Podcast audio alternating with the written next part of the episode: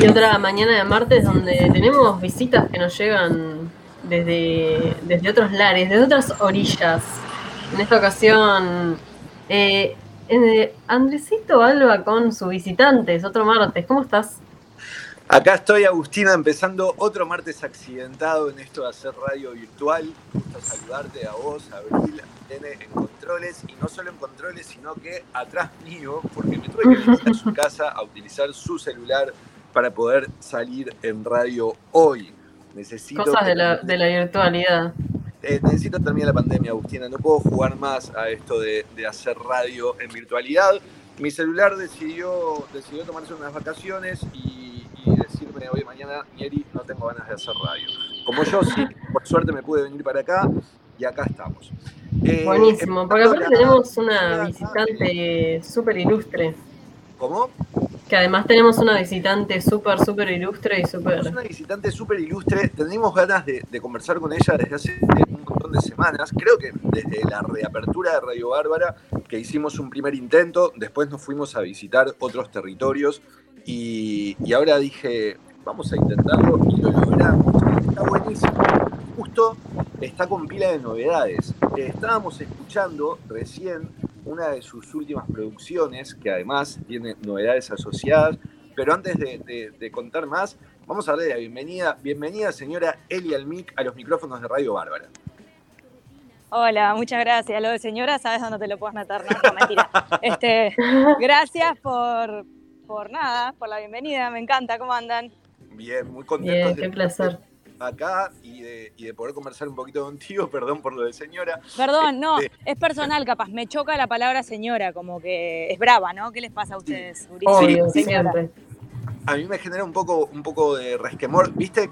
No sé si a vos te pasa, a mí me pasa a veces en el vértigo de la radio de, de tengo que decir una frase completa que aparecen palabras que, uno por ahí nunca usaría. Es bueno pausar, respirar hondo y pensar lo que Te perdono, te perdono, está todo gracias, bien. Eli, gracias. Estábamos escuchando, Eli, al, inicio de la nota Piscina de Hielo y acabas de sacar el video de esa canción que es parte de tu último disco, Días Así, con dirección y fotografía de Luma. ¿Qué tal? ¿Cómo estás con este lanzamiento de video? la verdad que re contenta. Eh, muy feliz porque, bueno, como dijiste, es, del disco. Eh, ya había sacado dos videos el año pasado y, tenía ganas de seguir promocionando el disco y los videos siempre vienen bien para eso, como para, nada, revivir la música y que, la gente la escuche. Este, y bueno, es un tema muy pandémico y como la pandemia se estiró y eh, yo nunca imaginé que se iba a estirar tanto, fue como, bueno, y aparte la gente me manifestó mucho que, le encantaba esa canción. Em, Martín Serchiari, que es un fotógrafo amigo, y Luli también, ellos hicieron el video, armó un guion que me encantó y bueno, decidimos hacer un recorrido por la ciudad, eh, porque bueno, tiene que ver con, la canción, ¿no? Como los lugares vacíos, eh, en este caso el frío, bueno, y un personaje que es un amigo y gran actor Martín García que, que también quisimos contar una historia eh, de un tipo que sale a rescatarse porque se empieza a quedar sin plata, sale a vender libros, y sale a hacer lo que puede y la verdad re contenta con el resultado. Es una, es una canción en el, en el marco de un disco que sacás de hecho en pandemia. Eh, antes de, preguntarte por ese disco, vamos a empezar diciéndole ya a la gente que hoy, que la novedad de hoy es que las entradas para la trastienda del 17 de julio se pusieron a la venta hoy. A partir de hoy se pueden ir sí, o sea, recién. en vivo, Eli. Sí, exacto. Hace cinco minutos que se habilitaron. Estoy re feliz porque estás fue todo muy rápido, obviamente los espectáculos se habilitaron ayer, ¿no? 5 de julio. Y, decidí hacer esta trastienda modo flash porque no puedo más de las ganas de tocar, porque hay que aprovechar los momentos, ¿viste? No, sabemos qué va a pasar nunca, entonces fue como, ta, quiero tocar ya. Eh, y bueno, y hace como cinco minutos literalmente quedaron las entradas habilitadas, que ya las colgué en todos lados. Eh, así que nada, feliz, feliz. Justamente de las ganas de tocar y de las ganas de producir, tenía ganas de, preguntarte, es, es, un poco ineludible conversar de esto porque justamente el sector al que pertenece el desarrollo de tu trabajo, el sector al que perteneces, fue de los más golpeados en, esta cuestión de la imposibilidad de trabajar en, en el marco de la pandemia. y vos en la pandemia sacaste un disco. ¿Fue difícil producir ese disco? ¿Fue, ¿Fue complejo para vos producirlo y, por ejemplo, no poder después promocionarlo con un mega show o con una serie de toques, como, como se suelen promocionar los discos? La verdad que fue bastante difícil, sí, eh, por varios motivos. Primero que, bueno, nada, cuando vino la pandemia, eh, lo primero que pensé es voy a terminar este disco, o sea, en ese sentido me vino bien porque medio que me encerré tipo laboratorio y dije a terminarlo, entonces en ese sentido fue bastante liviana la pandemia los primeros meses, yo estaba recopada, pero bueno, cuando en el momento de ir a grabar las voces, eh, todos los estudios estaban cerrados, realmente yo no podía grabar y después conseguí que Pelo Loco me abra las puertas yendo sola y de forma súper cuidada, o sea, tenía el disco terminado y nadie tenía un estudio abierto, o sea, como que pasaban cosas. Eh, me tenía que ir a lo de Miguel, el productor que vive en Maldonado, a terminar los temas y subiéndome un bondi sabiendo que ni daba, era el momento de súper paranoia, pero ta, cuando decís yo no puedo dejar de laburar, porque aparte este es mi sostén emocional. Eh, y bueno, y después sacar un disco y encontrarse con, un, con una respuesta muy buena, pero virtual y extraña, porque esto que vos decís, no, o sea, si bien no presentás un disco a las dos semanas, está bueno que la gente lo escuche y después salir a tocar, eh, fue raro, por momentos yo no entendía si a la gente le estaba gustando, si a la gente no le estaba gustando, como que el feedback cara a cara yo no lo estaba teniendo. Ahora estoy re tranquila y entiendo que, estuvo de más y que a la gente le gustó, a otra gente ni idea, digo, de todo, como todo en la vida, pero en el momento me generó un poco de inseguridad no, no, no poder tener este cara a cara.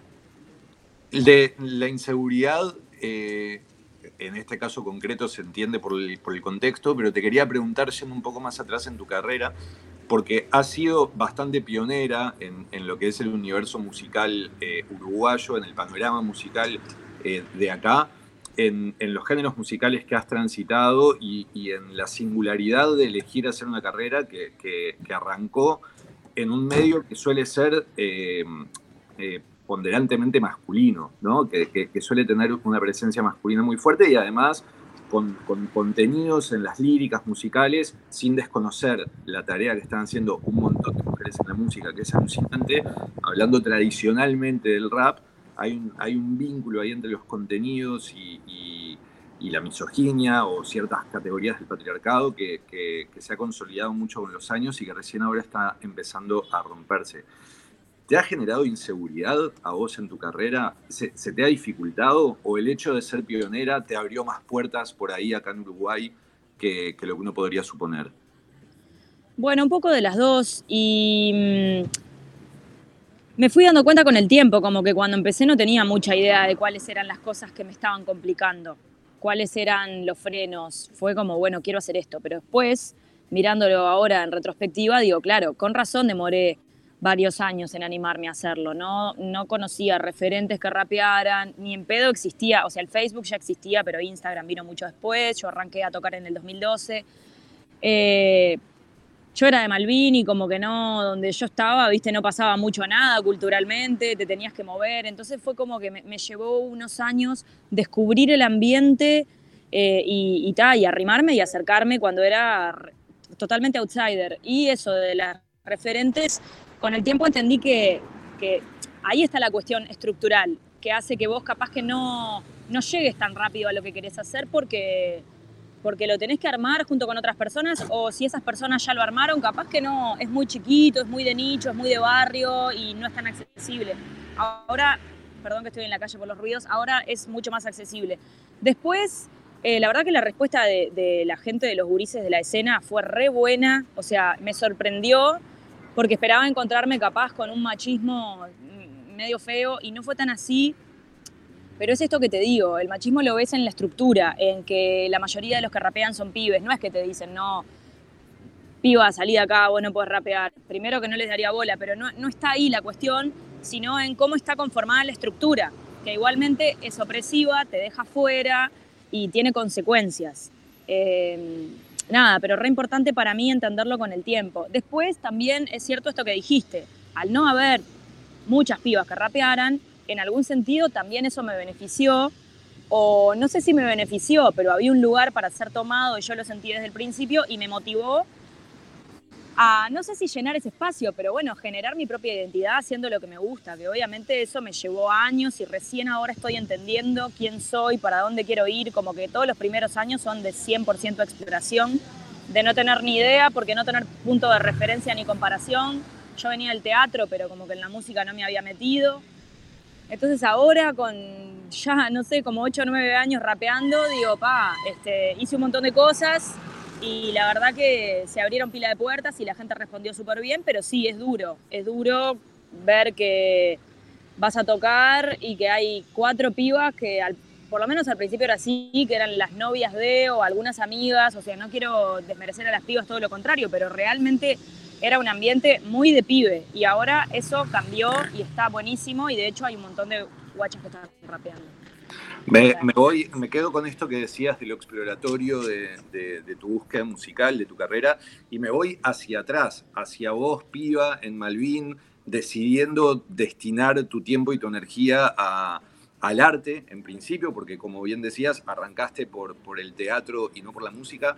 ¿Cómo, cómo fue el camino de, la toma de decisiones que te fueron llevando a, decir, bueno, lo mío va a ser el arte, que tampoco es una decisión fácil de tomar o no lo era por ahí eh, en, en, nuestros años de adolescencia?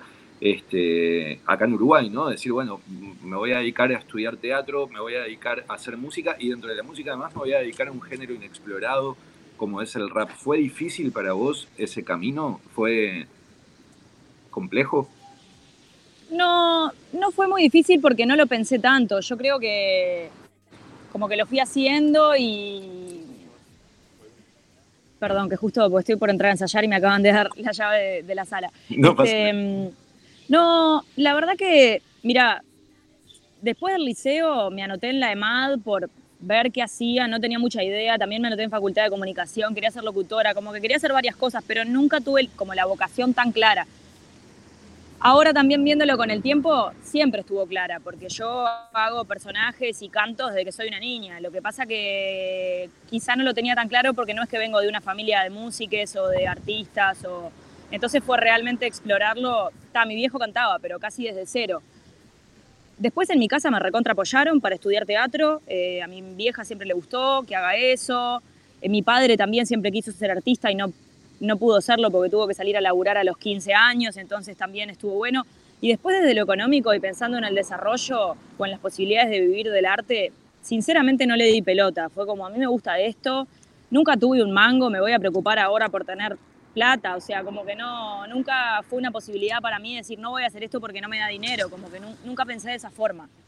Entonces simplemente fue, bueno, da, no sé si quiero ser actriz, pero voy a probar y lo voy a hacer. Y después cuando me recibí, fue como, bueno, che, hace un montón de años que cantás, tirás freestyle con tus amigos cuando hay zapadas, en cumpleaños, en lo que sea, porque yo ya hace años que rapeaba, lo que pasa es que lo hacía cada tanto, no es que escribía canciones ya te recibiste como activista, es el momento, tenés que encarar. Entonces fui como pasando etapas, pero antes de rapear ya había tenido banda de rock, banda de covers, como que la música ya había estado alrededor.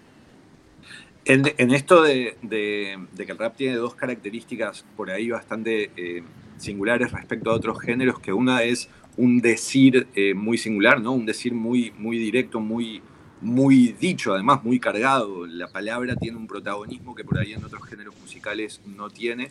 Y por otro lado, que, muchas veces se estructura en torno a, cuestiones más eh, competitivas, ¿no? a, competencias, a, riñas. A, eh, ¿Cómo te llevas con esas dos características? Porque imagino que, también decir tus textos no tienen tanto que ver con lo que tradicionalmente ha tenido que ver la, la lírica del rap, eh, ¿Es una oportunidad para vos?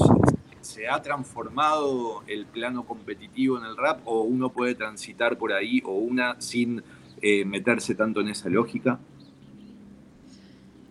Bueno, varias cosas. En realidad, eh, creo que, sí que tenía ganas de, de, hacer música, pero también decir algo. De repente no lo tenía tan claro, porque es esto que te decía, de descubrir y empezar. Pero bueno, por otro lado, ya había probado otros géneros musicales y bueno, mi primera letra que escribí es un tema de crítica social, creo que tenía, no sé, 18 años, un tema así bastante rockero que todavía lo tengo y, era como lo mismo que empecé a escribir después, o sea que ya estaba esa intención en mí. medio ingenuo también, porque yo no es que era una guacha súper politizada, ni estaba en el gremio del liceo, ni estaba, estaba como descubriendo mi, mi, identidad o esta cosa de, bueno, ¿qué quiero hacer de mi vida? Se fue dando un poco en paralelo. Entonces, después de probar algunos géneros que me gustaban, pero no me enganchaban del todo, como que el rap, yo siempre digo, es algo como que me encontró. Tiene, tiene una dinámica, una forma, una, una crudeza y una honestidad y una rebeldía que a mí como adolescente o como piba o las dos cosas me, cuadró mucho, me sedujo mucho y además la cuestión rítmica. No sé, creo que el gusto por la palabra siempre lo tuve eh, desde ponerme a leer noticias en revistas o, ponerme a leer las etiquetas de shampoo o de todos los productos que había en mi casa. Por eso te digo que también me, interesaba la locución. O sea, ya tenía un interés por el decir que, bueno, se veía reflejada en distintas cosas. Después ni que hablar que, que plasmar tus pensamientos sobre el mundo, tus problemas, todo eso es muy liberador. Y, bueno, y lo podés hacer con cualquier, con cualquier género musical. Pero el rap, si se quiere, invita más eh, aunque compitas, porque una cosa no excluye a la otra, invita más a conocerte, bueno, ¿quién sos? Eh, esta cosa de la peripecia del héroe, ¿no? De, esta es mi historia y te la voy a contar. Sí, es muy autorreferencial, a veces demasiado, hasta el hartazgo, pero a mí me hizo bien, fue muy terapéutico y, fui creciendo junto a eso. Eh, en cuanto a la competencia, cuando yo arranqué me daba bastante rechazo, porque veía mucha homofobia, gordofobia y como competir desde el insulto y capaz que yo estaba en un viaje más, no te digo espiritual, porque eso sería pila, pero un viaje más de, no competir, de que para qué, de que todas las personas tenemos algo especial y realmente eso no me, no, no, no me seducía para nada. Ahora pienso diferente, si bien no creo que me ponga a competir, aunque nunca se sabe, porque a veces lo pienso, me parece que está buena la competencia. Y entiendo que a mí lo que no me gustaban eran los modos que se me hacían súper básicos, y desde la hombría y el machismo y todas las cosas que, si bien yo no era feminista, porque ni sabía que era el feminismo hace 10 años, eh, ya había cosas que me parecía que no estaban ni ahí. Y como la competencia que yo veía era eso, no me interesaba. Ahora se sigue reproduciendo mucho de lo mismo, pero esto, ¿no? Hay pibas haciendo freestyle, hay pibas hablando de la menstruación en el freestyle, no sé, como que las cosas están cambiando. Entonces la competencia me gusta y creo que tengo mucho por explorar ahí también, que es un terreno en el que aún no me he metido mucho. Una, una cosa que siempre me pregunto con la gente que se dedica a la música tiene que ver con, y en tu caso aparte me, me da más intriga aún, porque pareces tener un perfil musical ya muy consolidado, ¿no? Bueno, Elian Mick hace esto, esta es su música, eh, si bien hay una evolución, una, diferencia de un disco a otro, hay una estilística que es clara y una forma de decir que uno desde afuera identifica como un distintivo. ¿Eso significa que, que uno puede esperar que sigas profundizando para ese lado de acá en más? ¿O te parece viable que un día digas, pa, me pinta eh, probar otro tipo de música y me voy a explorar hacia otro lugar. ¿Es algo que te preguntás o, nos lo preguntamos los que estamos afuera y nada más? No, ya lo tengo claro. Ya tuve estas conversaciones conmigo misma, no desde un lugar de conflicto, sino cuando te das cuenta que, no sé, ya estoy haciendo otras cosas. Y, y entiendo que al principio, a ver, no creo que deje de ser rapera porque el rap a mí me encanta y me apasiona.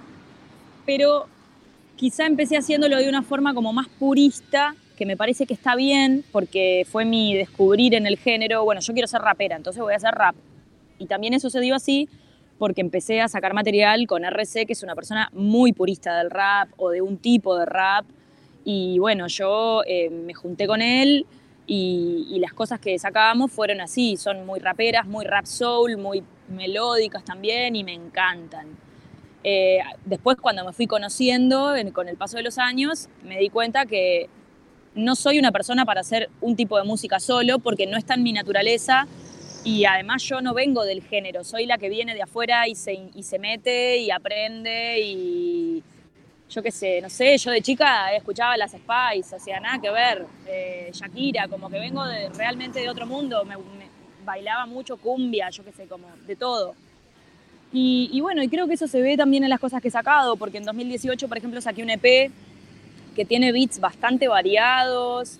Eh, cuando saqué Brujas es un beat de trap. Eh, me, interesa el, el, trap no como cultura, sino como ritmo, ¿no? porque creo que en la cultura del trap, la movida de los pibes, yo no tengo nada que ver. Pero cuando escribí Brujas en 2018 me interesó, lo pensé como, bueno, está, si este género está reproduciendo un montón de lógicas que no solo no me, no me identifico, sino que supongo que estoy en contra. Eh, yo voy a tratar de resignificarlo y usarlo de la forma en que a mí me pinte. Y, y, y entendí que la música no solo está la cuestión cultural, sino que está la cuestión de la melodía, del ritmo y todas las posibilidades. Ahora con el disco que sacamos con Miguel hay de todo. Eh, yo que sé, hay candombe, hay el palo medio jazzero ya lo había explorado, pero la fusión del trap con el jazz, eh, no sé, igualmente está bastante marcado en el rap. Ahora, por ejemplo, estoy grabando cosas que no son tan raperas, o sea, es esto que te digo, rapear voy a rapear siempre, creo, pero estoy para todo lo que me pinte, no me voy a privar de nada y sería, creo que no, no, no, no entiendo por qué, porque si vos me dijeras, no me gustan otras cosas, ok, pero gustándome, la música es infinita y bueno, y ese es el lugar desde el cual quiero encarar hacer música. La música es infinita en la composición y también es infinita en las formas de, ser compartida y en este caso estás preparando un show para la trastienda el 17 de julio. Decías al principio de la nota que es un show flash, que tomaste la decisión apenas se abrió y dijiste, quiero tocar. Las entradas se pusieron a la venta hace ya 15 minutos y, la gente las puede ir a comprar. Contanos de ese show. Va a estar Julia, va a estar el adorado de Andy Falcone abriendo el show. ¿Qué, onda? ¿Qué estás preparando? Bueno, eh, el toque va a ser, eh, yo saqué el disco el año pasado, o sea que va a tener unos cuantos temas de días así, pero también va a tener temas de todo, de Hace que exista, del EP Reflejo, o sea, de, todos estos años. Em, voy a tocar eh, con Flavio Galmarini en la batería, Miguel Nieto en el bajo y Sabrina Díaz en la tecla. Vamos a hacer cuatro, formato cuarteto. Y como dijiste, va a abrir Andy Falcone, que es una amiga que quiero muchísimo, porque no solo por su ser artístico, sino porque es una persona que yo veía sistemáticamente en mis toques, parado ahí adelante, parade, este, tirándome un amor que era como, ¿quién es esta persona? Y no es que yo me haga amiga o no tenga por qué hacerme amiga de la gente que me va a ver, pero se dio, se dio naturalmente y es re lindo y ahora integramos un colectivo que se llama Zona, que es un colectivo de de raperas, pero también de identidades no binarias, que somos un montón de personas, y Julia también forma parte de, ese colectivo. Em, y lo que estoy tratando de hacer es que en cada toque abra alguna persona que sea de la colectiva, también como por un tema de, de, cambiar la jugada, de abrir puertas. Entendí que estoy en un lugar donde puedo ayudar abrir una puerta, a dar visibilidad, sos una persona que está arrancando o que igual no está arrancando, pero que puede tocar en la trastienda o en la sala del museo o hacer una apertura y está buenísimo porque te va a ver un montón de gente. Así que re contenta por, por eso, porque, habla, porque abran este, les gurises que, que, quiero un montón y re contenta de volver a tocar. Y, y bueno, tengo una banda que somos un poco más en general, pero también voy cambiando show a show. Hay veces que si puedo la hago con banda completa, que somos como ocho y es tremendo y también a veces tocamos 4 o 5, a veces toco con DJ, como que el, el formato es movible, móvil, como esto de, de, los géneros musicales, ahora el formato en vivo también lo es. Eh, ¿Cómo funciona el tema del aforo de la trastienda? ¿El límite, el protocolo, tenés claridad sobre cómo está establecido ahora para que pueda funcionar? Bueno, por ahora se mantiene igual que antes, que es un 30% de aforo, la gente en mesas. Eh, la verdad, no me gusta decirlo, pero un poco me acostumbré, pero me acostumbré circunstancialmente al principio. El año pasado hice una trastienda, eh, creo que en octubre, y, la verdad era como, pa, que embole, y fue increíble porque la gente está sentada, pero la gente quiere estar agitando, y de hecho cuando no la ve nadie se para, o sea, la gente está sedienta de música, y bueno, imagínate que no toco el último toque que hice fue el 18 de febrero en la sala del museo, en el patio, que explotó, fue increíble, pero está, fue hace un montón de tiempo. ¿Estás nerviosa? No. No, vos sabés que no me pongo muy nerviosa al tocar. Eso creo que me ha ayudado el teatro, o no sé, pero no. Obviamente siento muchas emociones y hay veces que hablo en público y me cohibo, o digo, ¿para qué dije esta palabra? O hay tu cabeza cuando decís, ay, me equivoqué acá, yo qué sé, suceden cosas, pero en general lo, la llevo con tranquilidad. Eli, muchísimas gracias por tu tiempo en Radio Bárbara, por esta visita. Estás a dos minutos de empezar tu ensayo, prometí ser puntual. Gracias. Lo vas a hacer. Muchísimas gracias a vos por tu presencia y a quienes nos están escuchando, váyanse ya a comprar las entradas. ¿En dónde están a la venta? Están en Habitat. Yo dejé el link, el link así para comprarlas por la página, digamos, en todas mis redes realmente las acabo de postear en todos lados y bueno, y también la gente puede ir personalmente al hábitat. Y, está bueno que la gente también sepa, para quien anda pelada o pelado, las primeras entradas que se venden pueden tener un 2x1 con Bro. Y está bueno que la gente lo sepa porque te cambia, ¿no? De repente, si llegás temprano, pagás la mitad. Son poquitas esas. Este, y eso, gracias. Creo que hablé muy acelerada por esto de que estoy por entrar a ensayar. Y le quiero mandar un abrazo a mi amigo Alfonso que está en los controles. Por supuesto, será dado ese abrazo, será dado en persona ahora en un par de minutos. Eli Almic en los micrófonos de Radio Bárbara, muchísimas gracias por tu visita a la isla desierta. Gracias a vos, un abrazo enorme. Que pasen bien. Chau.